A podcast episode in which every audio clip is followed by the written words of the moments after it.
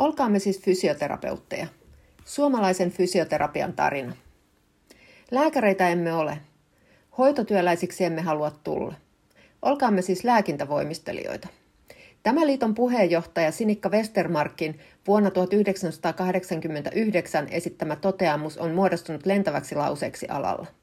Sitten lääkintävoimistelijoista on tullut fysioterapeutteja, mutta tarve asemoida omaa ammattikuntaa suhteessa muihin terveydenhuoltoalan ammattiryhmiin on säilynyt. Suomalaisen fysioterapian tarina on ytimeltään selviytymistaistelu, jossa uusi ja pieni ammattikunta joutui hakemaan paikkansa terveydenhuoltoalan myllerryksissä. Aika ajoin se on myös uhannut pusertua vahvempien voimien väliin. Ammattiliittona Suomen fysioterapeutit on kuluneiden 80 vuoden ajan pyrkinyt puolustamaan fysioterapia-alan ammatillista, hallinnollista ja järjestöpoliittista autonomiaa. Suomen fysioterapeuttien 80-vuotisjuhlavuoden kunniaksi julkaistava historiateos ilmestyy podcastina 23. maaliskuuta. Ota siis kanava seurantaan.